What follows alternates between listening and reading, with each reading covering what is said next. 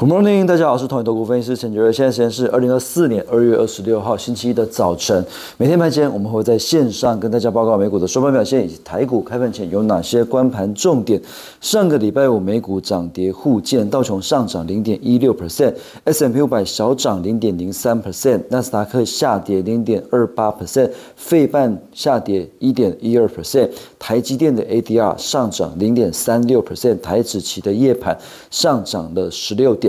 那从美国的重要个股表现来看，非科技股的一个部分，特斯拉是下跌二点七六 percent，沃尔玛是小涨零点零九 percent，埃克森美孚是小跌零点八八 percent，波音是小跌零点三三 percent。那科技股的部分呢？因呃，NVIDIA 是上涨零点三六 percent，AMD 下跌二点九四 percent，亚马逊上涨零点二三 percent。脸书下跌零点四三 percent，苹果下跌一 percent，微软是下跌了零点三二 percent。所以说，美国的重要个股来看呢，是跌多于涨的，是股票是比较多的。那呃。指标股 NVIDIA 其实虽然说在上个礼拜五是小涨零点三六 percent，可是几乎是开在最高收在最低。那 AMD 的部分也是一样，开在最高，几乎也是收在最低，是下跌了二点九四 percent。所以 AI 股的一个部分呢，要留意一下，就是先前的 NVIDIA 跟 AMD 的一个大涨，台股有一些 AI 股有被带上来，可是很多的 AI 股都是开高走低。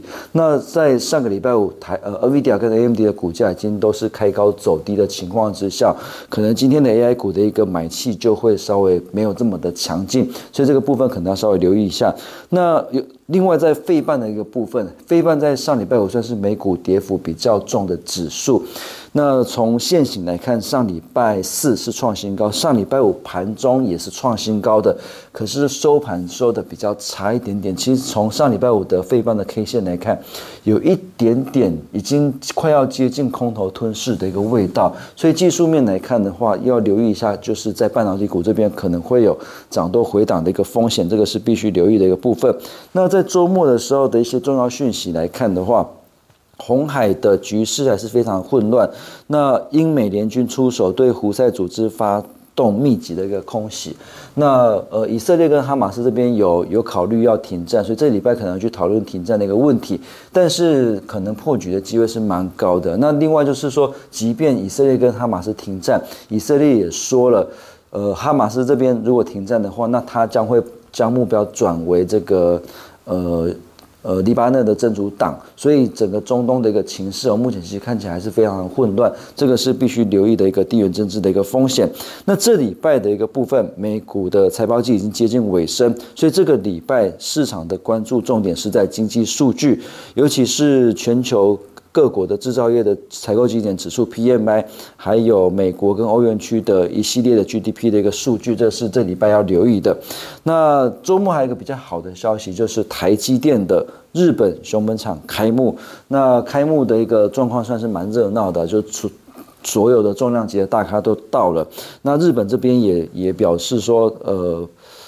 会补助第二座的厂，就台积电呃第二座厂会补助七千三百二十亿日元，所以假设说第二座厂补助真的拿到七千三百二十亿的话，那表就是日本这边来讲就补助台积电高达一点二兆日元的一个建厂的补助，所以这个对台积电的一个建厂来讲真的是诚意满满，相较于美国、日本这边真的是非常有诚意。那。另外，张忠谋也提到，就是跟 AI 客户的一个互动，了解到现在对于晶圆的一个需求，不是说几千片、几万片的晶圆，而是时间的晶圆厂。所以，对台积电跟台积电的设备供应链来看的话，其实长线的一个成长动能是非常非常的强势的。所以，今天的一个关盘重点就是说。AI 股这边可能要留意一下，就是筹码会比较凌乱一点。那盘面上今天关注的重点就是台积电，还有台积电的设备供应链。台积电今天的股价能不能够反映熊本厂的一个开幕？这个是。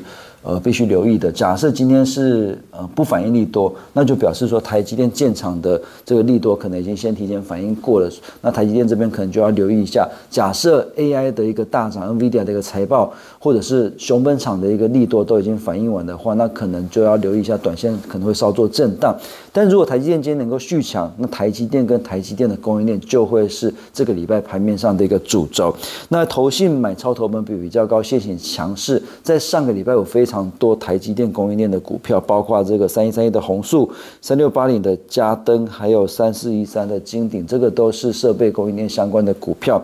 那所以这个也是今天的关盘重点。那另外就是说，在光通讯的部分啊，其实也是上个礼拜非常强势的一个族群。那以三四五零的联军算是投信这边布局比较积极的个股，现行也是相对强势的。那以上提供给各位投资朋友做参考。以上是今天的台股盘前分析，预祝各位投资朋友操作顺心。我们下次见。本公司与所推介分析之个别有价证券无不当之财务利益关系。本节目资料仅供参考，投资人应独立判断、审慎评估并自负风险。